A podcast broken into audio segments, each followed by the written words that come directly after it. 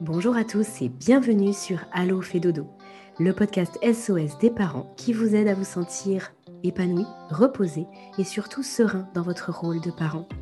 Parce que nous sommes convaincus que la famille est un tout, où chaque membre a sa place et où le mal-être de l'un impacte le bonheur commun, nous vous proposons ici une approche à 360 degrés de la famille. Nous vous parlons de votre quotidien sous tous ses angles. Vos enfants, vous, en tant que parents, mais aussi et surtout la qualité de la relation sont au cœur des sujets de chaque épisode. Toutes les semaines, je reçois des experts, des consultantes et des consultants, des professionnels de la petite enfance qui, à l'image de Caroline Ferriol, fondatrice du village Fédodo, ont tous en commun d'être passionnés et profondément bienveillants dans leur approche et leurs conseils.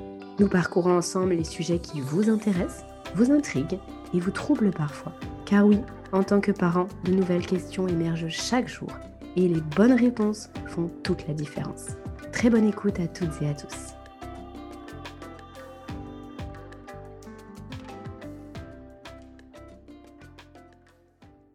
Bonjour Astrid. Salut Aurélie. Astrid, euh, je suis très heureuse de te recevoir sur le podcast aujourd'hui pour ce nouvel épisode d'Allo fait dodo. Astrid, avec toi aujourd'hui, nous allons aborder un sujet, euh, un sujet un petit peu tabou, mais tu vas nous en dire plus par rapport à, cette, euh, à, cette vision du, rôle de mère sur lequel tu as écrit. tu es autrice, on dit auteur avec un E ou autrice Autrice, ouais, autrice comme tu veux. En tout cas, tu es l'auteur du livre qui s'appelle Le regret maternel, quand le rôle de mère est trop lourd à porter. Un livre qui vient tout juste euh, de sortir en France en septembre, c'est ça, septembre 2022. C'est ça, ouais. Et puis, comme tu me le disais à l'instant, qui vient tout juste de sortir au, Québec. Euh, nous allons parler du regret maternel. Alors aujourd'hui, ça va être un petit peu un épisode euh, un, peu, un peu intime, un peu euh, peut-être un, petit, un épisode ressource aussi pour les parents qui nous écoutent par rapport à ce qu'ils peuvent vivre dans leur quotidien, dans leur rôle de parent.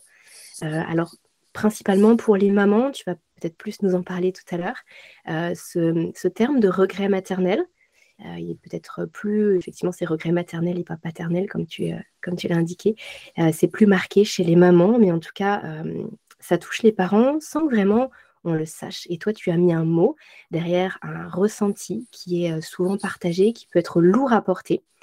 Euh, je ne vais pas aller plus loin, Astrid, je vais te laisser te présenter, nous parler un petit peu de, ton parcours, de, ce qui s'est passé pour toi lorsque tu es devenue maman, et puis de ce qui t'a poussé à écrire ce livre.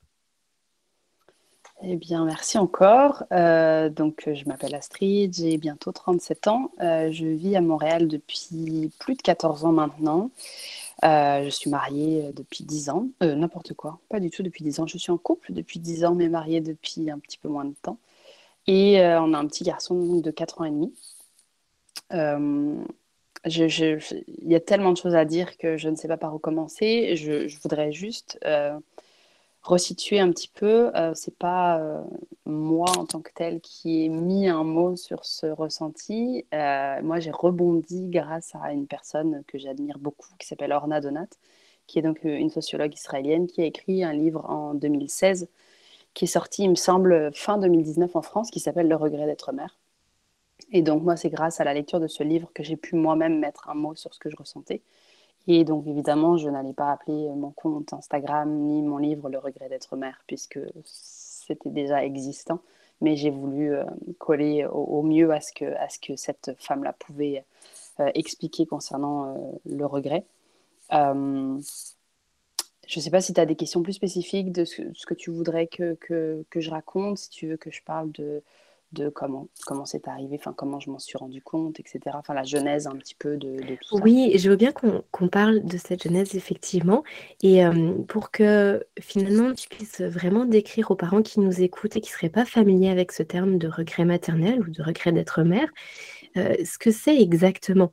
Parce que c'est vrai que malgré tout, ce terme-là, il n'est pas si démocratisé que ça. Alors, même si on comprend ce qu'il peut y avoir derrière ce terme de regret maternel, je pense que c'est important d'aller un petit peu plus loin et de se dire que c'est pas seulement le fait que ce soit dur parfois d'être maman. Je pense que ça va plus loin que ça. Exact. Exactement. Exact, ce sera intéressant de, de, voir ton parcours et de comprendre justement la profondeur de, derrière ce mot-là, en fait. Tout à fait. Alors, euh, déjà, ce qui est très important à savoir, c'est que quand on parle de regret maternel, on ne parle pas de désamour pour son enfant. Ce sont deux choses complètement différentes. Moi, je ne regrette pas mon fils en tant que tel. Je regrette le rôle de mère dans la société dans laquelle on vit. Ce que c'est aujourd'hui d'être mère, pour moi, est extrêmement difficile. Je n'aime pas être mère et je n'ai aucune honte à le dire. ça ne veut pas dire que je n'aime pas être la mère de mon fils et passer du temps de qualité avec lui, mais c'est ce que ça implique, les responsabilités, les, de devoir penser à mille choses. Tout ça, en fait, qui fait que, à refaire, je n'aurai pas d'enfant. Donc c'est ça, en gros, la, définition, à mon sens, mais enfin, c'est pas moi qui l'ai inventé, c'est quelqu'un qui se demande, mais est-ce que moi je regrette? C'est simple, c'est de se poser la question, est-ce que si c'était à refaire, avec les connaissances qu'on a aujourd'hui de notre maternité, on aurait à nouveau un enfant, on deviendrait à nouveau mère? Moi, ma réponse, elle est claire et nette, c'est non. Je ne, à refaire, je n'aurais pas d'enfant. Alors, je comprends que des gens puissent être peut-être choqués par ça, parce que souvent, c'est dur de dissocier regretter d'être mère avec euh, de son enfant. Mais c'est pas mon enfant que je regrette, lui, il n'a rien demandé, il n'a pas choisi à naître, il n'a pas ce, ressenti-là, il est propre à moi, c'est dans mon être en fait que je le ressens. Et euh, j'insiste toujours en disant que je n'en veux pas à mon fils, je n'en veux pas à, personne. En fait, s'il y a bien quelqu'un que je dois blâmer, c'est moi en fait, d'avoir été peut-être trop naïve, de ne pas m'être assez écoutée, de ne pas m'être posé de questions, d'avoir euh, suivi un schéma parce que c'est la suite logique des choses, parce que j'aimais les enfants, donc j'ai pas pu se creuser que ça. Donc c'est ça, c'est pas euh, souvent on dit ah, mais maintenant que tu as un enfant assume. Ouais, déjà, je déteste ce mot. Et puis, j'ai jamais dit que je n'assumais pas. Mon enfant, je m'en occupe. Euh, euh, j'ai même pas le mot, en fait, pour dire justement à cause de cette culpabilité qu'on peut ressentir en ayant ce ressenti de regret. Ben, on va décupler, en fait, le, la façon de, s'occuper de notre enfant. On va faire ça de façon limite euh, trop intense parce que justement, on, veut contrebalancer. Et, et donc, c'est pour ça que c'est important de faire une grande, grande différence quand quelqu'un dit qu'il regrette son rôle de mère, euh, de ne pas penser que c'est un parent toxique ou maltraitant. Ça n'a absolument rien à voir. Ce sont deux choses différentes. C'est un, c'est un, c'est ça, c'est un ressenti qu'on n'a pas choisi et qui nous habite. Et euh, il y en a qui pourraient se dire, bah moi je, regrette d'être mère, euh, il n'y a plus rien à faire, c'est foutu. La vie est, voilà, je, je, subis ça, puis c'est tout. Et je peux tout à fait comprendre. Il y a deux ans, je subissais ça. Aujourd'hui, j'apprends à vivre avec ce regret. Et la différence, elle est assez flagrante parce que euh, j'arrive à mieux vivre avec. Ça ne veut pas dire que ça a disparu de ma tête. Peut-être qu'un jour ça partira, mais ça, seul l'avenir me le dira. Et pour remonter un petit peu dans mon histoire, en fait, et comme je l'explique dans, mon livre, euh, il y a une chronologie qui, en tout cas, ça se suit un petit peu. Moi, j'ai toujours voulu avoir des enfants. Enfin, en tout cas, c'est ce que je pense, parce que j'arrive pas à me souvenir de comment je pouvais ressentir et penser les choses avant d'être mère. Je n'ai aucun souvenir de, de, dans ma tête de, comment je pouvais me projeter. Mais euh, venant d'une famille où avoir des enfants, c'était euh, normal. Enfin, limite, c'était il fallait avoir des enfants. Si tu n'as pas d'enfants, on te regarde bizarrement. Euh, tu as un problème dans ta vie, limite. ben, j'ai pas plus questionné ça parce que, en plus, ça, j'étais amoureuse. Euh, mon mari voulait des enfants. Euh, donc, moi aussi, dans, dans, les faits, je me disais, bah, construisons une famille, ça va être un peu. Euh, comment dire On va consolider notre amour. Des, trucs un peu débiles, finalement, enfin, à, mon sens, parce que tu n'as pas besoin d'avoir un enfant pour consolider son amour, je pense. Tu peux en avoir ou ne pas en avoir, ça ne va pas faire que ton couple est plus ou moins fort. Donc voilà, je me suis dit, enfin, on s'est dit, ok, on se lance. Puis ma grossesse, elle a été quasi parfaite. J'ai rien à redire. J'avais vraiment euh, très très peu d'inconvénients, de, si je peux dire ça comme ça. Et euh, mon accouchement aussi a été euh, exactement, quasi exactement comme je l'avais imaginé. Je m'étais préparée comme il faut. J'avais, je, m'étais renseignée. J'avais une doula. Enfin bref, je ça ne pouvait pas être mieux que ce, que, que, ce qui s'est passé. Donc pour moi, tout était presque idyllique en fait. Et c'est après la chute, elle été très très violente. Euh, bon, faut dire que j'ai eu des problèmes au niveau de mon allaitement. J'arrivais pas à allaiter assise, donc je n'allaitais que couchée. Donc on s'entend que quand tu veux aller voir des amis ou quand tu veux aller faire, je sais pas moi, tes courses ou n'importe quoi, ben, tu vas pas t'allonger au milieu du magasin pour allaiter ton enfant, donc tu ne sors pas. donc ça, déjà, ça a commencé à, on va dire, ça a, ça, ça activé un peu plus l'anxiété que je pouvais ressentir déjà dans ma vie d'avant d'être mère en me disant mais si je fais ça, il risque de se passer ça, et si je fais ça. Donc toujours à projeter, à imaginer des choses de façon négative. Il faut savoir qu'au Québec, moi, j'avais le droit à un an de congé maternité. Enfin, maternité plus parentale, ça a fait un an et j'étais donc toute seule. Mon mari, lui, travaillait. Il a été avec moi euh, cinq semaines. Il a rajouté deux semaines de vacances. Donc, c'était quand même déjà super. Mais euh, c'est passé bien trop vite pour moi. Et euh, je pense que n'importe quelle mère se reconnaîtra ici qui a passé quelques mois de congé, hein, même si c'est que trois mois sans son conjoint ou sa conjointe. quand on passe une journée entière seule avec son enfant, c'est quand même fatigant, hein, le mot est faible. Donc quand c'est une année complète où on est cinq jours par semaine seul avec son enfant, c'est horrible. Quand j'y repense, je me dis, mais ça a été pour moi un enfer parce que je, euh, c'était pas tant euh, de devoir m'occuper de mon fils, enfin, c'était quand même compliqué pour moi parce que je me sentais pas crédible dans, dans ce rôle de mère. J'avais pas l'impression que c'était mon enfant, mais c'est surtout que c'est ça, cette solitude, ces pensées qui sont tout le temps à la tête de j'ai l'impression que je fais rien de mes journées, j'ai l'impression que euh, je suis fatiguée tout le temps, et c'était même pas une impression, j'étais fatiguée tout le temps.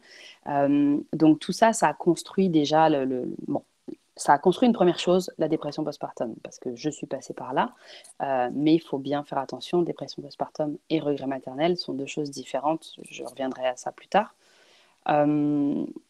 donc c'est ça, la dépression postpartum, elle a été diagnostiquée relativement tardivement parce que euh, ben déjà, quand on faisait les suivis euh, en pédiatrie, j'ai pas souvenir qu'on m'ait posé la question à moi de comment je me sens. On s'occupait surtout de mon fils qui était qui perdait du poids, donc je comprends bien que c'était pas mal important de, pouvoir faire un suivi adéquat avec lui. Mais euh, il a été hospitalisé quand il avait trois mois. On a passé cinq nuits à l'hôpital. Je devais donc euh, l'allaiter toutes les trois heures et compléter avec du lait maternisé pour l'aider à reprendre du poids. Et il a eu plein plein d'examens, de, prise de sang. Euh, on lui a fait aussi un test de sudation. Je n'avais aucune idée de ce que c'était.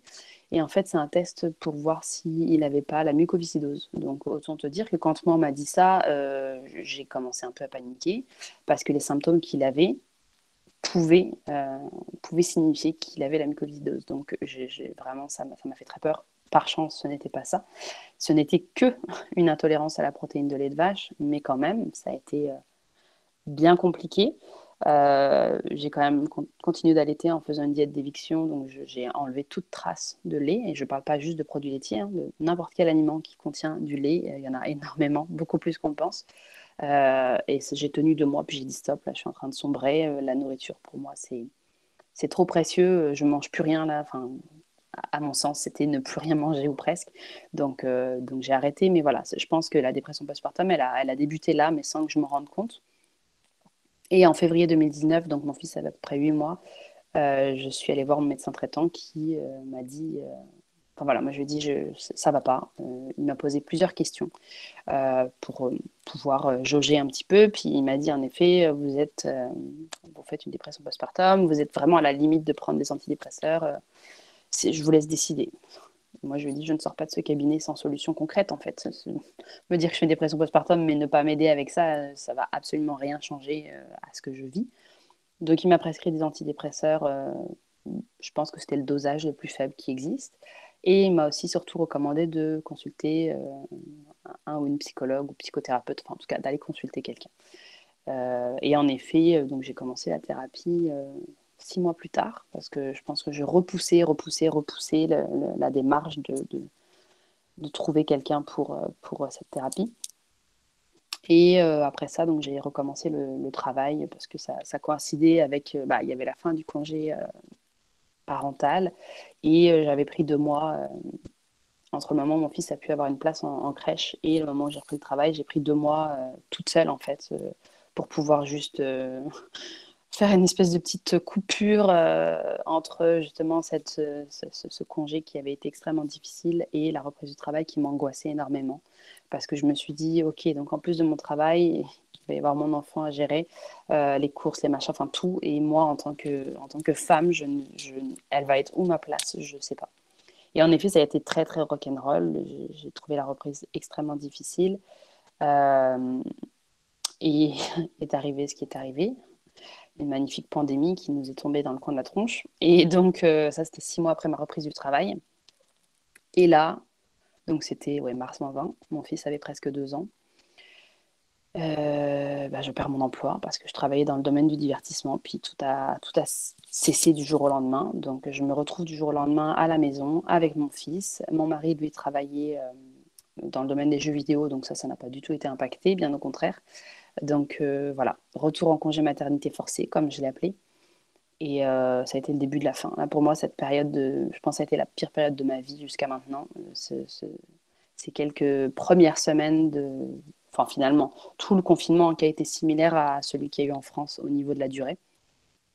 Euh, mais c'est ça, les, premières semaines, comme on ne savait pas réellement ce qui se passait, et on se disait, bah, dans deux semaines, ça va être fini, pas du tout. Donc quand les deux semaines ont, été repoussées à quatre semaines, etc., là, je me suis dit, attends, attends, attends, attends mais non, non, non, c'est pas comme ça que j'avais imaginé ma vie, c'est pas comme ça que j'avais imaginé euh, euh, ce rôle de mère. Je, je, enfin, non, je, à ce moment-là, en toute honnêteté, j'avais envie de mourir. Je me suis dit, je... c'est trop difficile. Euh, au moins, euh, si je meurs, je ne ressentirai plus rien. C'est vraiment ça que je me disais à ce moment-là. Alors, je, parlais à ma, thérapeute toutes les semaines, hein, donc j'étais capable de verbaliser ça, et heureusement qu'elle était là pour m'écouter et euh, sans aucun jugement. Ça, malheureusement, j'ai l'impression que tous les thérapeutes ne sont pas comme ça, vu les témoignages que je peux avoir de, certaines mères qui m'écrivent. Mais, euh, mais oui, ce moment-là a été extrêmement, extrêmement difficile. Mon mari a quand même, euh, j'aime pas dire il a aidé, mais en, quelque sorte, il a aidé par rapport à cette situation parce que lui, il travaillait, donc il devait faire ses heures de travail. Mais on a quand même réussi à, organiser quelque chose. Je ne sais plus si c'est moi qui lui ai proposé ou demandé ou si c'est lui qui me l'a proposé. mais en tout cas, ça a fonctionné, ça a beaucoup aidé. C'est qu'on on alternait en fait. C'est-à-dire que euh, un jour, je m'occupais de notre fils du lever le matin jusqu'à ce qu'il se couche pour sa sieste. Et mon mari prenait le relais après la sieste jusqu'au coucher le soir. Et le lendemain, on inversait. Évidemment, si mon mari avait des meetings ou des appels importants, bah, le temps de son appel, je m'occupais de mon enfant, enfin de notre enfant. Mais voilà, donc le fait de pouvoir avoir des moments toute seule, je pense que ça m'a sauvée en fait parce que oui, ça t'a permis de, tenir, de trouver de la ressource pour la journée d'après. Exact. Même si je faisais parfois rien du tout, juste être dans mon lit ou lire un livre et encore, je sais même pas si je lisais un livre. Euh, dormir, je pense que je dormais aussi beaucoup. Euh, de toute façon, on pouvait pas faire grand chose d'autre. Hein. Les magasins étaient fermés. Euh, oui, je pouvais aller me balader dehors, mais enfin voilà, c'était vraiment, c'était vraiment très limité, comme tout le monde le sait. Mais euh, oui, c'était un break euh, mental, et, euh, mais je me rappelle très peu en fait. Hein. Là, en t'en parlant, je suis en train de me dire, je faisais quoi en fait De ces moments libres, je ne me souviens pas exactement.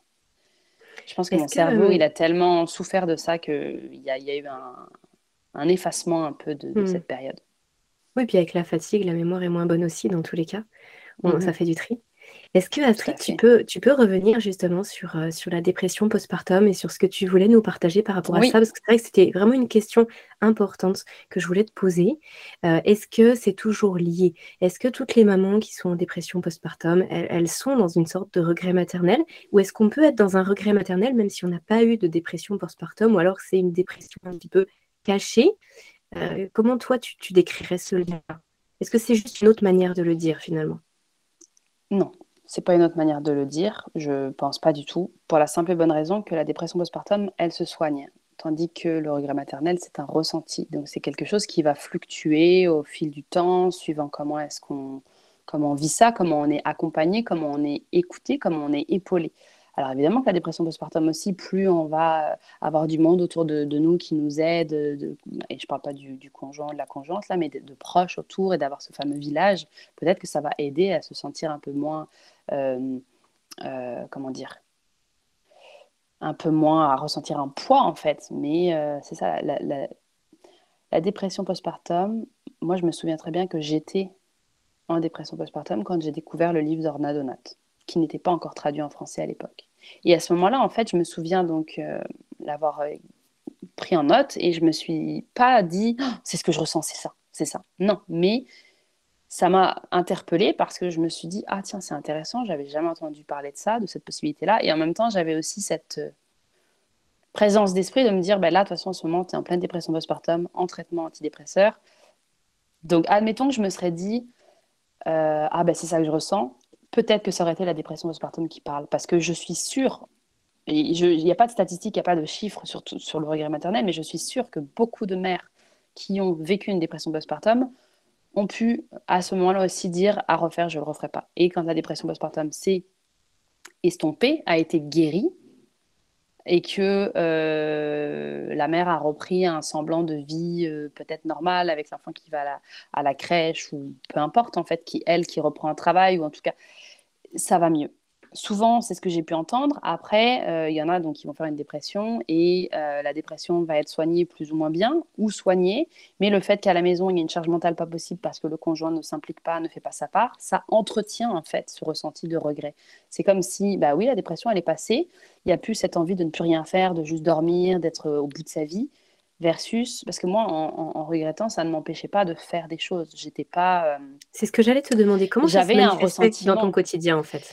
Ben, c'est juste que euh, c'est dur à dire parce que c'est tellement variable. Euh, et là encore, je ne me souviens pas exactement à l'époque. C'est juste que euh, chaque fois que je pouvais me retrouver dans une situation, je ne sais pas trop comment l'expliquer avec des mots en fait. Parce que c'est tellement intérieur que c'est n'est pas simple. Mais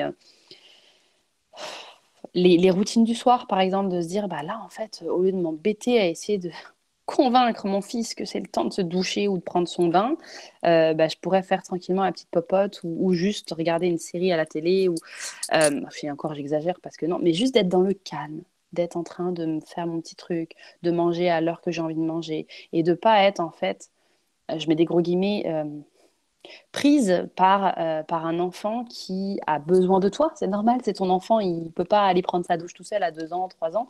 Euh, il ne peut pas non plus se faire à manger tout seul. Je veux dire, je suis pas en train de dire que euh, j'avais pas envie en tant que telle. Enfin, oui, si, j'avais pas envie. Mais je me sentais pas. jamais j'ai pu regarder mon fils et lui dire Ah, ben à cause de toi, voilà, je suis pas capable d'être tranquille ou à cause de toi. Non, tout est à l'intérieur, c'est pas à cause de lui. C'est cette situation je peux comprendre, quand je m'entends parler, je peux comprendre des gens disent Bah oui, mais si ton fils n'était pas là, évidemment, tu ressentirais pas ça, tu serais pas. Mais ce n'est pas lui le fautif. C'est ça que je veux dire. C'est très important. C'est-à-dire que mon enfant est là, il n'a rien demandé, je m'en occupe corps et âme. Et en fait, c'est de me dire euh, si, si j'étais pas devenue mère, si je n'avais pas eu d'enfant, si j'avais choisi de, de, ne pas avoir d'enfant, je serais moins dans ce stress perpétuel, dans cette cette espèce de tension de il faut, il faut, il faut, il faut. Parce que quand on est tout seul chez soi en tant qu'adulte, indépendant et responsable, bah, il faut faire des courses. Bah, si finalement tu dis je vais me commander un truc à manger et je ferai mes courses demain, c'est correct. Par contre, il faut donner le bain à ton fils ou, lui laver les dents ou le coucher, lui lire une histoire, etc. Pour lire une histoire, c'est cool quand même. Mais le reste, euh, tu as lu l'histoire, tu le couches, mais il veut pas se coucher parce qu'il ressort du lit, parce que ceci, cela. C'est moi, je vois, ça comme des contraintes, en fait. Alors, moins aujourd'hui, mais quand même, je ne vais, pas, je vais pas mentir. Tu as fini ta journée de travail qui a été intense, puis tu sais que tu as ce fameux deuxième shift, comme on l'appelle, cette deuxième partie de ta journée qui est aussi du travail, de, de, de, de, de te projeter, de dire, OK, qu'est-ce qu'on a, a ce soir pour le repas pour lui? Qu'est-ce que De tout le temps s'assurer qu'on n'est pas mal pris, en fait et euh, toutes les responsabilités, etc. Et quand ton enfant est malade, et encore pire en temps de pandémie, en fait, je pense que la pandémie, elle a encore plus euh, activé ça, euh, parce que tu, as peur pour ton enfant. Tu te dis, mais hum, s'il est malade ou si dans la garderie, il y a un enfant, enfin, je dis garderie, c'est la crèche, en fait, c'est l'équivalent, parce que au Québec, je suis une petite parenthèse, l'école, c'est pas avant 5 ans, donc mon fils est toujours à la garderie à l'heure actuelle.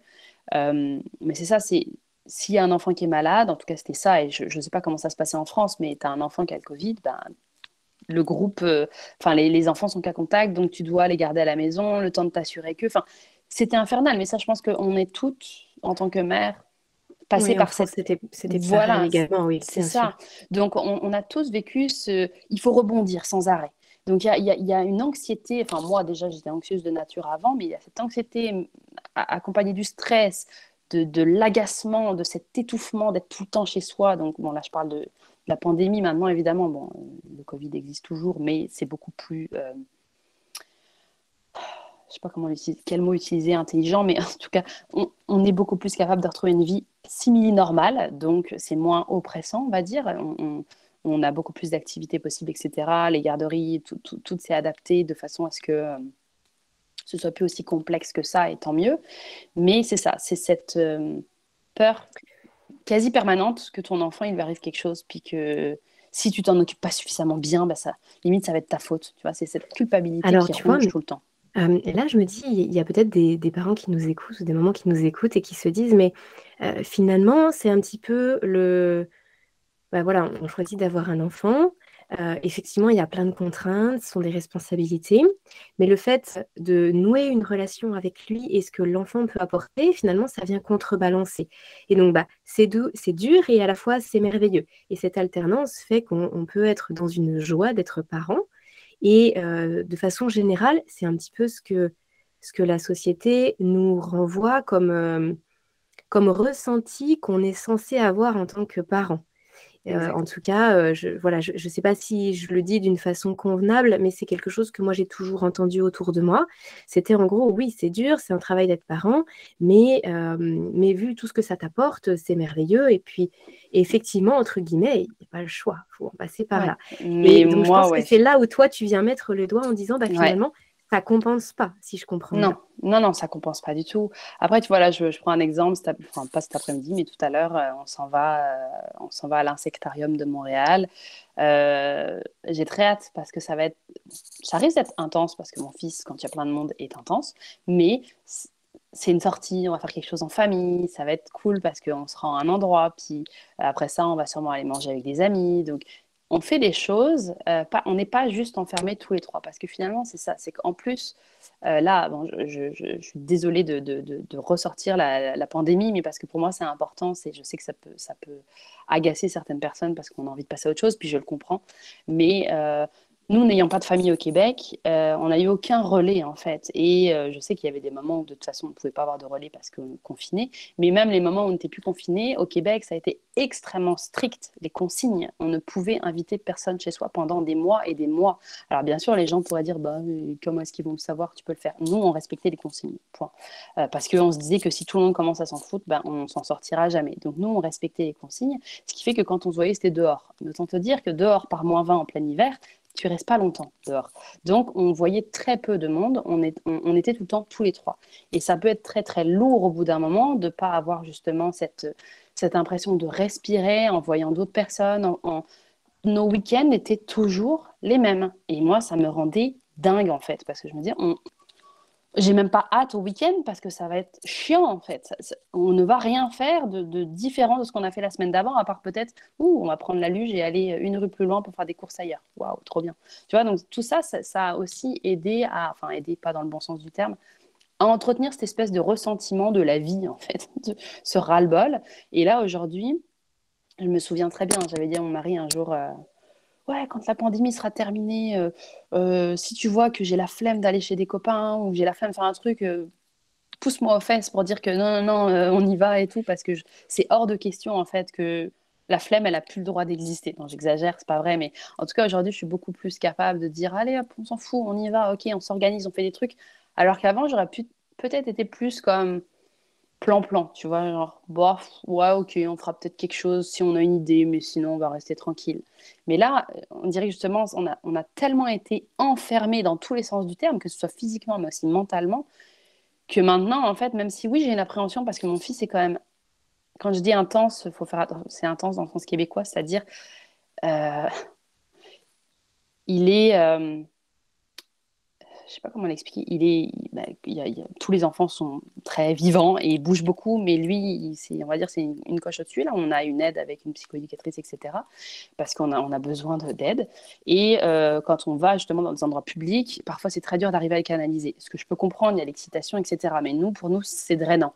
Mais on se dit, on est prêt à prendre gros guillemets, le risque, parce qu'on a envie justement de ces moments ensemble, à faire des activités, à faire des sorties, à passer des moments de qualité en dehors du train-train quotidien finalement. Donc euh, euh, oui, peut-être que ça va être plus intense, mais comme avec mon mari finalement, on forme une super belle équipe qui n'était pas vraiment présente il y a quelques mois, bah, quelques années même. Et aujourd'hui, c'est complètement différent en fait, la, relation qu'on a, notre rôle de parent est beaucoup plus euh, mieux réparti, je dirais. Avant, quand je proposais quelque chose, mon mari, parfois, bon, en fait, de lui-même ne proposait pas forcément de sortie ou quoi que ce soit. C'était toujours moi qui devais encore une fois penser à qu'est-ce qu'on pourrait faire pour ceci, qu'est-ce qu'on pourrait faire pour, euh, je sais pas moi, pour euh, une activité qui va sortir du lot. Aujourd'hui, c'est complètement différent et je pense que ça aussi, ça aide à mieux vivre avec ce regret. Quand tu as ton partenaire de vie qui va être peut-être plus présent ou en tout cas mieux comprendre, parce que moi, évidemment, au départ, il ne comprenait pas ce que je pouvais ressentir. Ce n'est pas du tout son cas il ne regrette pas du tout son rôle de père. Mais euh, avec la thérapie que je fais toute seule, mais aussi la thérapie qu'on fait ensemble depuis un an, je pense que m'entendre en parler à une tierce personne qui rebondit sur ce que je peux dire, le fait un peu mieux comprendre. Je ne dis pas qu'avant il ne comprenait pas, mais je pense qu'il y avait quelque chose qui, l'empêcher de voir plus loin que, ben oui, mais voilà, c'est dur aujourd'hui pour moi. Il y a des choses qui l'expliquent, que ce soit, et je l'explique dans mon livre, hein, par rapport à mon enfance, par rapport à la façon dont j'ai été éduquée. En fait, avoir un enfant, finalement, moi, personnellement, ça me, ça me replonge dans ma propre enfance et le fait que j'ai eu le sentiment de ne pas être considérée comme une personne à part entière.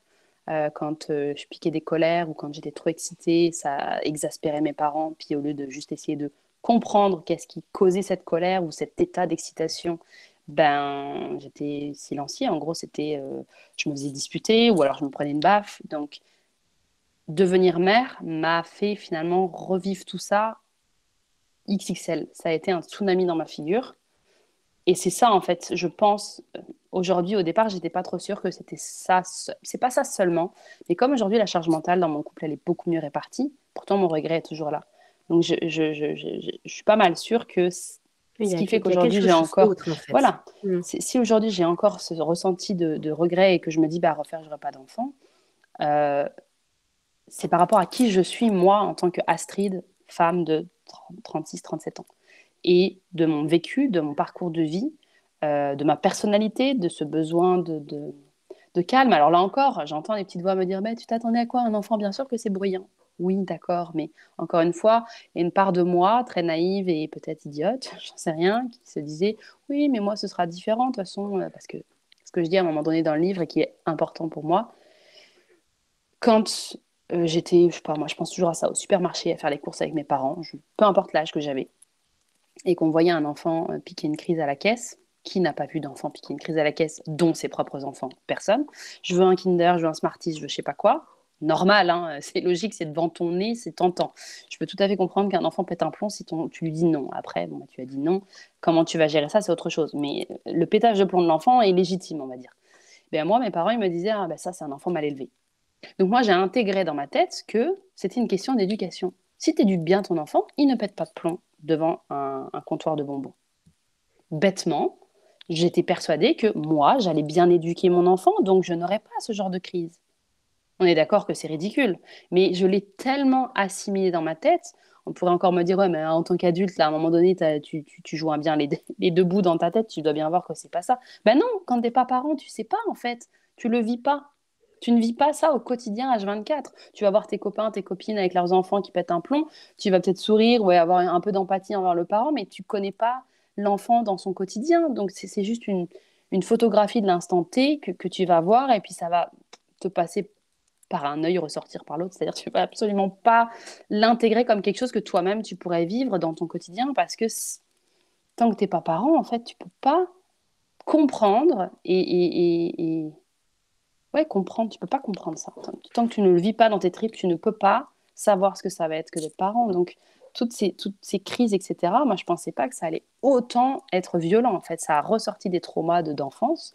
Euh, qui font que, c'est très dur. Et je, tiens à le dire, je n'ai pas été maltraitée par mes parents. Hein. Il n'y a pas de, de, pas dans cet extrême-là, mais bon après, il y en a qui vont peut-être dire euh, se prendre des baffes, des fessées, c'est de la violence. Oui, en tant que telle, la violence éducative ordinaire euh, que je déteste, mais euh, j'étais pas frappée à coups de ceinture, c'était pas tous les jours. Enfin voilà, pour moi, je n'ai pas été maltraitée. J'ai été simplement pas entendu, peut-être euh, voilà, pas, entendu dans tes ressentis, tes émotions. Tout à fait. Il y, avait, il y a quelque chose, Astrid, que tu as dit au tout début de notre échange, où tu disais que euh, finalement, le fait d'être mère dans notre société aujourd'hui et ce que ça implique, c'est ça pour toi qui a, qui, est, qui a été très compliqué et qui peut l'être encore aujourd'hui.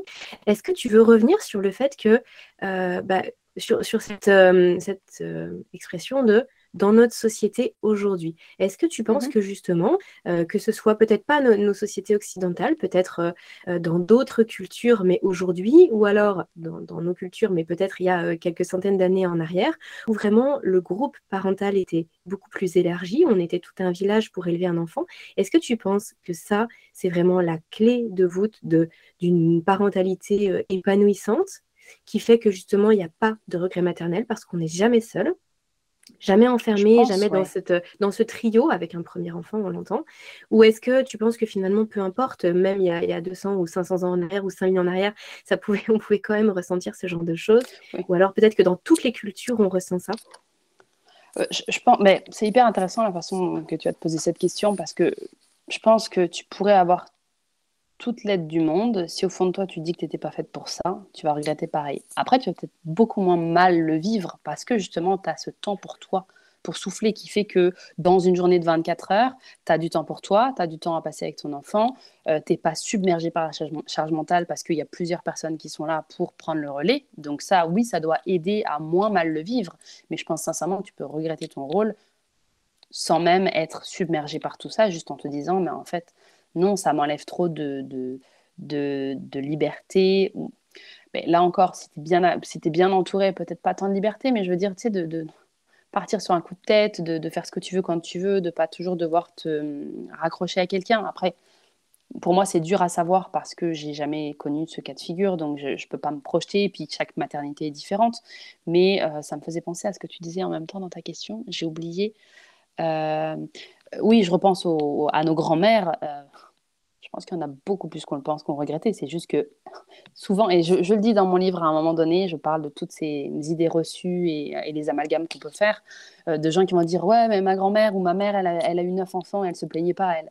C'est qu'en fait, elle ne pouvait pas se plaindre. Et ça ne veut pas dire qu'elle était heureuse. Il y, a, un documentaire extraordinaire sur le sujet qui s'appelle Tu seras mère, ma fille, euh, de Bruno Joucla et Camille. Euh, oh, je ne sais plus son nom, j'ai honte. Camille, je ne sais plus. En tout cas, Bruno Joucla, ça c'est sûr, et euh, donc Tu seras mère, ma fille, qui est absolument remarquable, où on retrace en fait le, parcours de vie, mais pas que, en fait, la, toute, la. Je ne sais même pas comment l'expliquer. De 1920 jusqu'à nos jours, on voit l'évolution justement dans la société de la place de la femme, du rôle de mère, etc. Et c'est un bijou, ce documentaire. Je le recommande vraiment à toute personne euh, qui voudrait le voir parce que c'est c'est une claque. C'est une claque. Moi, j'ai appris des choses que je ne savais pas, qui sont absolument euh, dingues. Bah, tout, ce qui est bah, en lien, par exemple, avec la, contraception, l'avortement, etc. Moi, je ne me rappelais pas que c'était aussi récent, en fait, toutes ces possibilités. Donc, franchement, c'est au niveau de la culture générale, c'est vraiment à, regarder. Je pense qu'il dure même pas une heure et demie. Je sais plus. En tout cas, il est remarquable. Donc, je pense là encore que, tu vois, dans, dans à l'époque de nos mères, de, de nos grands-mères, je dirais, et de nos arrière-grand-mères, euh, il devait sûrement y avoir du regret parce que y a, je me rappelle très bien d'une femme à un moment donné qui dit qu'elle a huit enfants, elle doit avoir mon âge, même, elle est même peut-être plus jeune que moi. Et euh, la journaliste lui demande euh, Est-ce que vous les avez tous voulu Elle dit Oh non. Et puis il me semble, si c'est pas elle, c'en est une autre qui dit qu'à la base, elle en, elle en, aurait voulu aucun. Il n'y a pas le choix, tu es mariée, ben voilà. Enfin, tu et, et c'est glaçant en même temps parce que tu te dis la place de la femme à l'époque certes, c'était pire qu'aujourd'hui, mais en même temps, tu te dis, là, là, là, ça va pas vite, quoi. Ça n'avance pas vite, tout ça. Parce que oui, aujourd'hui, on a le choix hein, d'être parent ou de ne pas l'être. Je suis pas en train de dire que c'est pas le cas, mais c'est juste que, euh, c'est ça, on est tellement dans une société patriarcale où moi, avant d'être mère, je me rendais pas compte de toutes ces inégalités-là parce que j'avais cette indépendance. Mais une fois que tu deviens mère, tu te rends bien compte que les inégalités sont plus que présentes, ne serait-ce que dans la sphère professionnelle. Enfin, une mère qui va rester euh, en congé à la maison, euh, elle n'aura pas d'augmentation, elle n'aura pas. Enfin, ça va être problématique. Tu vas chercher ton enfant à l'école ou à la garderie, à la crèche, peu importe, parce qu'il est malade. Généralement, c'est la mère qui va aller faire ça. Et donc, il va quitter le travail, je ne sais pas à quelle heure. Comment veux-tu euh, entretenir ton, ton, activité professionnelle et arriver à gravir les échelons, ou en tout cas avoir des promotions ou des augmentations de salaire si euh, tu n'es pas capable de faire ton travail comme on l'attend de toi, en fait. Qu'il y a un père qui va, qui, qui va quitter à, 20h, il n'y a personne qui va aller lui dire euh, Tu rentres pas plus tôt pour euh, aller retrouver ta femme et tes enfants? Exemple, bon, ça c'est des gros clichés, mais c'est la réalité pour beaucoup de, personnes et c'est le fameux double standard dont je parle aussi dans le livre qui, qui pour moi, me, ça me tue en fait, ça me tue, ça me met en colère parce que je me dis c'est injuste et, au nombre de témoignages que j'ai pu recevoir de mères qui m'ont écrit, c'est insupportable en fait. Combien m'ont dit euh, moi à refaire j'aurais pas d'enfant à cause de la charge mentale ou parce que mon conjoint ne s'investit pas, parce que euh, on voit ce débalancement d'un seul coup. Tu vois, donc donc c'est ça. J'ai un peu dévié de ta question initiale, mais parce que c'était important pour moi de, de, pointer ça aussi du doigt, parce que finalement, c'est ça, la société dans laquelle on vit, c'est ça, c'est ces inégalités-là, de se dire que la femme, la mère en tout cas, elle n'est pas logée à la même enseigne que le père. Et ça, ça pour moi, c'est terrifiant en fait. Est-ce que tu veux nous parler justement de, la genèse de ce livre? Comment tu en es arrivé? Euh, tu sais, tout à l'heure, tu nous parlais chronologiquement de ce qui s'était passé pour toi. Euh, comment tu en es arrivé justement à, faire ce pas de côté, à réaliser euh, que, enfin, à mettre ce mot-là, tu nous as dit que c'était suite à, la lecture de, ce livre qui t'avait vraiment beaucoup, qui avait évoqué quelque chose en toi, même si tu t'étais pas dit tout de suite que c'était exactement ça que tu vivais. Et ensuite, tu as posé ce terme de regret maternel. Et là, aujourd'hui, tu as écrit un livre sur le sujet. Qu'est-ce qui s'est passé entre ces, deux moments? Alors, je m'étais arrêtée au premier confinement, donc ça c'était euh, printemps 2020. Euh, en juin 2020, mon fils a pu retourner à la garderie. Donc là, moi, n'ayant plus de travail et puis travaillant, comme je disais, dans le domaine du divertissement, il n'y avait absolument rien à ce moment-là. Donc, euh, j'avais droit au chômage et je me suis dit, OK, je vais souffler un peu retrouver un peu ce statut de femme qui n'est pas qu'une mère. Pendant que mon fils est à la garderie, que mon mari travaille, je vais prendre soin de moi, je vais, euh, je, vais évidemment, bah, je m'occupais quand même d'aller faire les courses, etc. Mais pour moi, le, contraste avait tellement été euh, intense entre le, moment où on était confinés, puis qu'on était tous les trois ensemble, puis là, que j'étais toute seule, que ça me dérangeait aucunement, tu vois, de faire toutes ces tâches ménagères, etc. C'était pour moi, le fait d'être toute seule, en fait, me faisait un bien fou. Euh, bon, mon mari travaillait de la maison, mais j'étais dans ma tête, tu vois, j'étais dans ma bulle et euh, de devoir faire toutes ces tâches-là, comme j'avais pas de, chrono sur ma montre, de vite, vite, vite, il faut que j'aille maintenant parce qu'après, j'allais chercher le petit à la garderie, puis le, bain, le souper, le machin, ce que tu veux. Non, j'étais tranquille, j'ai écouté énormément de podcasts aussi à ce moment-là.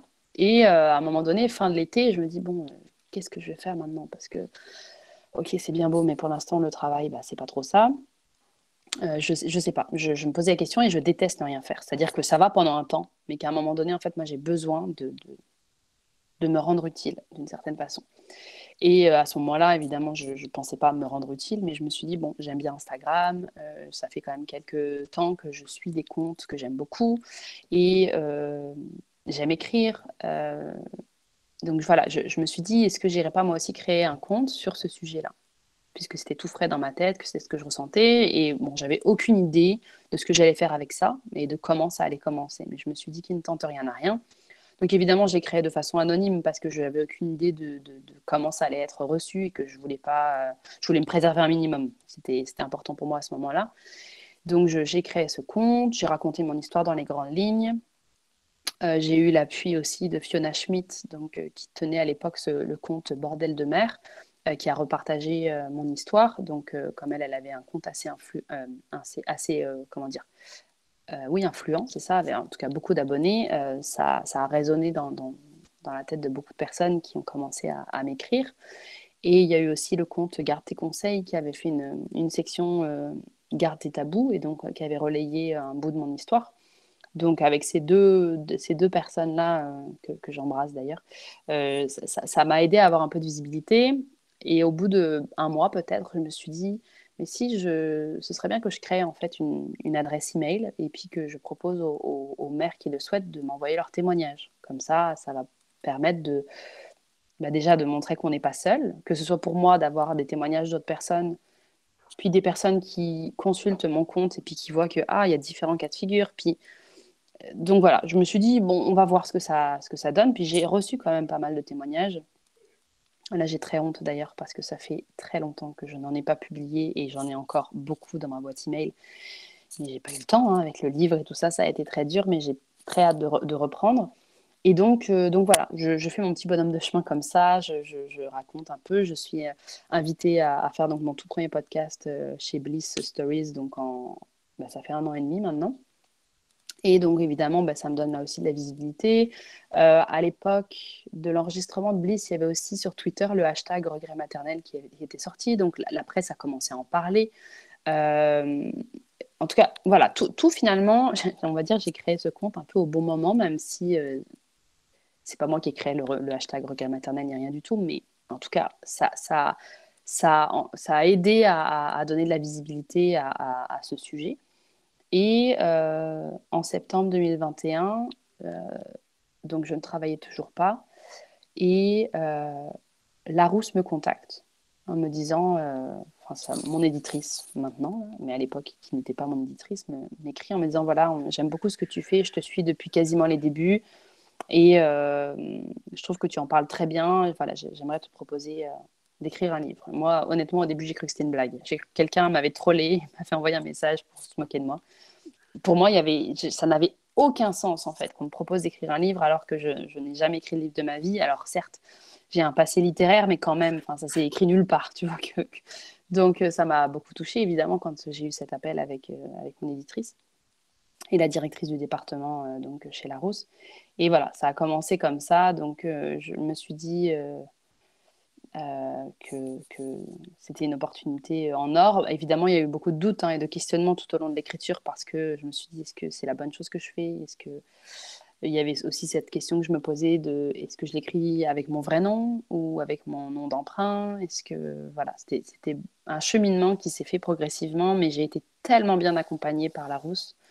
Euh, toi, c'était pas juste bon, bah t'écris ton truc, puis on se reparle dans six mois et puis on voit ce que tu as fait. Non, j'avais et c'est moi qui l'avais demandé. J'avais besoin d'avoir, tu vois, un, retour régulier pour me booster parce que moi et la procrastination, euh, on est les meilleurs amis du monde. Donc, euh, c'était, facile pour moi de repousser, repousser, repousser et de finalement ne pas avancer. Donc euh, là, c'était un peu. en fait, c'est ça. C'est comme si j'étais à l'école et qu'il fallait que je rende des devoirs. Et après, on en parle, puis je recommence, puis on en parle, puis je recommence. Puis ça m'a énormément aidé. Et donc, donc voilà, j'ai, rendu la, toute dernière épreuve corrigée le 12 juillet et le 14 juillet 2022, je prenais l'avion pour euh, partir en France en vacances. Donc euh, tout, tout s'est goupillé parfaitement bien. Puis quand on m'a confirmé que le lancement était début septembre et que moi je devais retourner à Montréal fin août, on a pu prolonger de deux semaines mon séjour en France. J'ai passé une semaine à Paris, j'ai fait donc la promo de, ce livre à ce moment-là. Je suis rentrée à Montréal. Donc vraiment tout était bien calé et donc cette écriture, oui, elle a été euh, par moments très difficile, douloureuse, mais extrêmement thérapeutique très très nécessaire. Euh, euh, quand j'ai eu le livre dans les mains la première fois, pour moi, j'y croyais pas. En fait, je n'arrivais pas, encore une fois, comme pour mon fils quand il est né, je je c'est pas que j'ai ressenti rien, mais c'est, je, j'arrivais pas en fait à me dire c'est moi qui ai fait ça. Tout comme c'est moi qui ai fait cet enfant. C'est très très bizarre, c'est cette espèce d'impression de, de, voler la place de quelqu'un presque. Tu vois, ce syndrome de l'imposteur là, de se dire non, non, non, mais Astrid, c'était pas du tout à toi de faire ça. Tu te prends pour qui? T'es qui pour... T'as aucune. T'as, comment dire, pas aucune valeur, mais t'as aucune euh, légitimité, voilà, à faire ça. Et là, je commence doucement à accepter que oui, oui, c'est très légitime, puis que tu peux être fier de toi. Parce qu'il y a tellement de monde qui m'écrit pour me dire Waouh, tu peux pas savoir à quel point ça m'a fait du bien de te lire. Même des amis proches qui m'ont dit j'ai lu ton livre, qui n'ont pas d'enfants et qui m'ont dit mais il y a des moments où j'ai pleuré en, te lisant et, ça m'a ému parce que je me suis dit waouh. Enfin, c'est, pour moi, c'est incroyable en fait. Et, c'était ça aussi le, pourquoi. Parce que tu, pourrais, tu pourrais te demander pourquoi j'ai voulu écrire le livre. Il y a, plusieurs raisons. La première, c'était, bon, déjà, je, savais que ça allait aider des gens. Je voyais bien déjà le compte Instagram comme il pouvait aider. Et tout le monde n'a pas Instagram. Un livre, tu peux le trouver facilement à la bibliothèque, en librairie, peu importe. Donc, c'est plus tangible. Et c'est ce que je dis, il me semble, dans l'intro du livre. C'est, tu l'as dans les mains. Compte Instagram, ça se trouve, dans, dans un an, il n'y aura plus Instagram, ça n'existera plus. Puis tout ça, ce sera parti en fumée. Donc, d'avoir, d'avoir quelque chose de physique, pour moi, c'était important. De savoir que, euh, en plus de ça, n'importe qui, parce que c'est ça qui est important à savoir, c'est que n'importe qui, enfant, pas d'enfant, regret, pas de regret, peut le lire ça va forcément à un moment donné C'est justement ouais, une autre question que je me posais et sur, lequel, euh, sur laquelle j'aimerais bien te, te faire euh, réagir. Est-ce que euh, tu penses que c'est pas que justement mis entre les mains de, de, jeunes femmes qui n'ont pas encore d'enfants ou de jeunes parents, hein, d'ailleurs hommes ou femmes, on pourra en parler aussi des hommes un petit peu après. Euh, est-ce que tu penses que c'est pas euh, un petit peu déprimant et que ça peut pas justement euh, empêcher à certaines mamans de se, enfin futures mamans, en tout cas femmes, de se révéler en tant que maman par la peur de ce que ça peut apporter? Comment toi tu te positionnes par rapport à ça? Alors, évidemment, ça va, encore une fois, hein, chaque personne est différente, chaque personne est unique, chaque personne euh, va le vivre différemment. Mais pour moi, je peux tout à fait comprendre qu'il y en a qui se disent Oh là là, mais euh, ça donne pas envie. En voyant juste la couverture, parce que je pense qu'une fois qu'on a lu le livre, on comprend mieux ce que ça implique. Et j'ai des personnes qui m'ont écrit qui me disent J'hésite à avoir un enfant, ou alors euh, j'en veux pas, puis moi, tu m'as convaincu enfin, ça m'a convaincu, c'est pas que moi j'ai personne à convaincre de quoi que ce soit en fait. Je partage mon expérience, je partage euh, mes connaissances, je partage des, des, des, choses qui sont importantes pour moi, mais j'essaie pas de convaincre des gens d'avoir ou de pas d'avoir d'enfants. Pour moi, ce que je souhaite aux gens, c'est d'être heureux et heureuse dans leur parentalité. C'est clairement pas de dire ne faites surtout pas d'enfants, vous allez regretter. Non, non, non. Chacun va le vivre différemment. Par contre, euh, voilà, il y, a des personnes qui m'écrivent en me disant ben, j'hésite, je sais pas, et puis après avoir lu mon livre, qui me disent ben, ça m'a aidé finalement à me questionner sur tel sujet et d'aller peut-être en thérapie pendant quelques séances pour creuser et m'aider en fait à me lancer dans la parentalité, enfin dans la maternité, de façon plus sereine.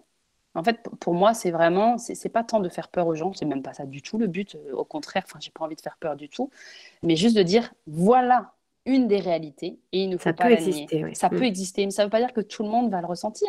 Mais c'est juste et, et, je ne blâme pas les personnes qui peuvent être choquées ou un peu dépassé de voir qu'il existe des livres comme le mien. Je le respecte entièrement. Par contre, après, je respecte beaucoup moins qu'on vienne m'insulter ou quoi. Ça n'arrive pas, heureusement. Peut-être en commentaire sur les réseaux sociaux, mais je ne les lis pas, donc euh, voilà. Mais tu vois, de, se dire, bah, moi, non, je ne veux pas lire ça parce que c'est trop anxiogène pour moi. Je, respecte entièrement, en fait. Je vais jamais aller imposer quoi que ce soit à personne. Mais pour moi, c'est comme de parler du, du postpartum en général avec Ilana Wiseman, etc. Enfin, je prononce peut-être mal son nom et je m'excuse. Euh, en tout cas, toutes les personnes qui, euh, ont créé le, hashtag mon postpartum, moi, c'est ça aussi hein, qui a été la base de mon envie de parler, de me dire, il y a des femmes qui, se sont comme un peu levées et qui, qui, qui ont voulu dire, arrêtez là de, faire croire que c'est tout beau, tout rose. Le postpartum, ça peut être très difficile. Ça ne veut pas dire qu'on va pas, on, va, on va le vivre de façon affreuse. Pas du tout. Mais au moins de savoir, moi, quand, je lis tous les livres qui traitent de ça aujourd'hui, avoir eu ces documents-là, ces livres-là à l'époque, peut-être que j'aurais moins mal vécu en fait mes premiers mois. Alors oui, il y avait la, solitude, certes, mais peut-être que j'aurais mieux compris certaines choses. Et donc, le fait de savoir, de savoir, c'est le pouvoir. Et, pour moi, c'est hyper important de me dire, tu sais, mais savoir ne veut pas dire que tu vas le vivre. Mais au moins, si ça t'arrive, tu sais que tu l'as lu quelque part et que tu n'es pas seul et que c'est normal pour certains, certaines choses. Ou alors, tu sais qu'est-ce qu'il faut faire si tu ressens telle ou telle chose si tu sens que tu vas pas bien, etc., de pas tarder. Moi, j'ai tardé à aller voir mon médecin. J'aurais peut-être pu être euh, guérie de ma dépression postpartum beaucoup plus tôt, en fait. C'est tout ça, c'est de se dire, de voir ça comme de la documentation. Ce n'est pas une, une, une, vérité, il n'y a pas de vérité. C'est mon histoire, c'est mon vécu, c'est la réalité de certaines, euh, de certaines mères euh, au niveau de, bah, je parle de la charge mentale parce que tout nouveau parent sait que en ayant un enfant, la charge mentale est décuplée. Ça, euh, personne viendra me dire le contraire, ou, en tout cas, je l'attends. Si, si quelqu'un me dit non, non, c'est pareil, non, c'est clairement pas pareil. Et euh, encore plus quand le conjoint euh, ne, fait pas sa part, en fait. Donc, j'ai encore une fois dévié complètement de, ton sujet. Mais, mais oui, le livre, je pourrais comprendre qu'il y en ait qui se disent Ouh là là, surtout des femmes enceintes, en fait, de dire Ouh là là, mais ça se trouve, moi, je vais regretter et tout. Non, non, faut, faut, faut pas se stresser de ça. Ce qui est important de savoir, c'est Qu'est-ce qu'on peut faire? Bah, Moi, dans le livre, je ne dis pas qu'est-ce qu'on peut faire pour pas regretter, parce que ça, je n'ai pas la réponse à cette question. Ça va encore une fois dépendre de chaque mère. Par contre, qu'est-ce qu'on peut faire pour que ça se passe au mieux? Euh, notamment, moi, je me dis, avoir su à quel point la charge mentale allait être complexe, peut-être que avant d'être enceinte, j'aurais tapé du poing en disant, il faut que ce soit mieux réparti déjà aujourd'hui, il faut que... Mais parce que quand on est deux, qu'il n'y a pas d'enfants, moi, je, je, la sentais déjà beaucoup, la charge mentale à l'époque, avec mon mari.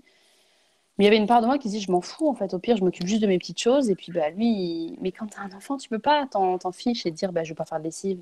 Non, parce que c'est ton enfant qui trinque en fait. Donc tu es obligé de le faire, mais obligé pas dans le sens c'est de la faute de ton enfant. C'est juste que tu l'aimes ton enfant, puis que tu vas pas juste dire bah, tu vas remettre les mêmes vêtements trois jours d'affilée, on s'en fout. On peut s'en foutre, c'est vrai. Mais tu vois ce que je veux dire, c'est qu'il y a des choses, oui, on peut bien lâcher prise sur plein de choses, mais c'est pas ça que je veux dire. C'est que quand on est deux parents, on a choisi normalement d'avoir l'enfant tous les deux. Donc on devrait faire 50-50. C'est la base, mais bon, c'est un peu utopique euh, aujourd'hui, malheureusement. Hmm. Est-ce que est-ce c'est, heu, un petit peu le mot de la fin, Astrid? Est-ce que c'est vraiment le message là que tu que tu souhaites, heu, partager aux parents qui nous écoutent? Ou est-ce qu'il y avait d'autres choses qui pour toi sont sont vraiment importantes à partager et qui sont aussi la raison d'être de ce livre qui qui sort tout juste là cet automne? Alors, quelque chose que je répéterai jamais assez, je pense, c'est que s'il y a des mères qui qui nous écoutent et heu, qui se sentent concernées par ce sujet, ne gardez surtout pas ça pour vous, par pitié. Ne, ne restez pas seul avec ce ressenti parce que c'est pire que tout, je pense. Euh, c'est important d'en parler. Alors après, à qui? Bah, Ça va dépendre dans votre entourage. Qui euh, est une personne de confiance? Ça pourrait être votre conjoint, votre conjointe.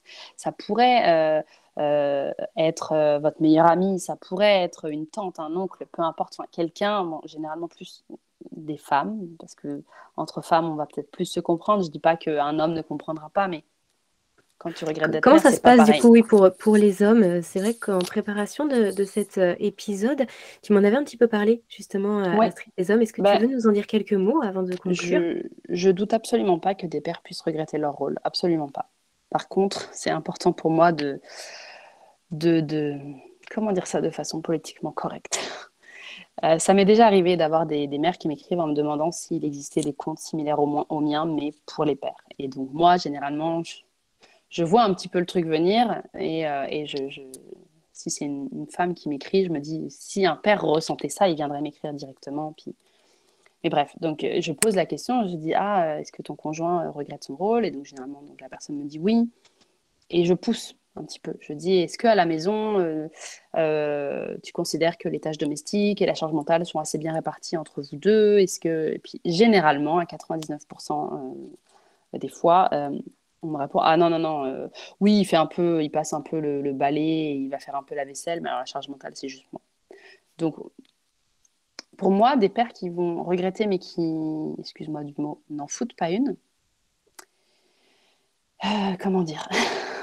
Je veux pas en entendre parler, en fait. Parce qu'une mère qui regrette, elle elle va faire quoi qu'il arrive un père qui regrette et qui, qui choisit qu'il ne va rien faire et qu'il est dans le canapé et que ouais, c'est, c'est, c'est, ça le tente juste pas de s'occuper de ses enfants. Parce que oui, jouer avec eux au ballon dans, dans, dans le jardin, c'est cool. Par contre, s'occuper de lui faire les repas, d'aller faire les courses, de... non, c'est bon, trop pour moi. Je veux rien savoir en fait de ça. Parce que il y en a beaucoup où c'est ça, malheureusement. Et je pense que les pères qui regrettent et qui s'investissent autant que leur conjointe, bah, ces personnes-là, en fait, elles n'ont juste pas le temps d'être sur les réseaux ou elles ont. Enfin, je dis pas qu'elles n'ont pas le temps d'être sur les réseaux. Tu peux être sur les réseaux. Euh, moi, aujourd'hui, je suis beaucoup moins sur Instagram parce que justement, j'ai plus le temps entre le travail, justement, tout ça, c'est beaucoup plus compliqué. Avant, c'était facile parce que mon fils était à la garderie. Donc, ce temps que j'avais pour moi, je le consacrais à ça. Aujourd'hui, c'est plus difficile. Mais des pères qui regrettent, généralement, en plus, des pères qui regrettent, ils vont pas avoir plus d'un enfant non plus parce qu'ils se rendent bien compte de la charge que c'est. Donc oui, ça existe, j'en doute pas. Et s'il y a des pères qui m'écoutent tout de suite et qui euh, ressentent ça et sont des pères investis qui s'impliquent, j'écouterai leur témoignage avec très grand plaisir et je le partagerai avec très grand plaisir. Mais malheureusement, j'ai déjà fait un appel à tous. Plus d'une fois, je n'ai jamais eu de message de père qui regrette et qui s'investit. Donc, ça existe, j'en doute pas. Mais ces pères-là, en fait, ils sont trop occupés justement dans la logistique de leur, euh, euh, quotidien. Et, voilà, maintenant, aujourd'hui, c'est dur d'avoir des chiffres. J'ai espoir que dans les prochaines années, on puisse avoir plus de statistiques et de savoir, mais des pères qui regrettent, mais qui ne s'investissent pas et qui laissent tout dans la cour de leur euh, conjointe, je ne veux pas entendre parler d'eux. C'est ça. Pour moi, c'est très difficile et, et, très enrageant, en fait, de me dire que tu oses dire que tu regrettes ton rôle, mais tu t'investis pas. Parce que moi, je regrette mon rôle, mais mon Dieu, ce que je fais tout pour mon fils et puis mon mari aussi est là, mais je ne pourrais jamais juste dire et j'aime pas ce rôle-là, je ne vais rien faire. Mon Dieu, je, je ne pourrais pas en fait. J'aime tellement mon enfant que je me sentirais encore plus coupable de ne pas euh, m'impliquer dans, dans sa vie. Enfin, je veux dire, c'est pas. Donc, c'est ce que je dis dans le livre, c'est que euh, ça vient pas du tout de moi. Je ne sais pas qui l'a dit. Je, je n'ai pas retrouvé la source de cette phrase, mais il y a beaucoup, beaucoup de pères qui, qui veulent des enfants, mais qui ne veulent pas être pères. Donc, euh, donc c'est ça. C'est ça, en gros, par rapport au, pour, pour, rebondir sur ce que tu, tu, me demandais là, le regret paternel. Je ne doute pas que ça existe. Mais des pères qui regrettent et qui s'investissent pleinement, ça ne doit pas courir les rues.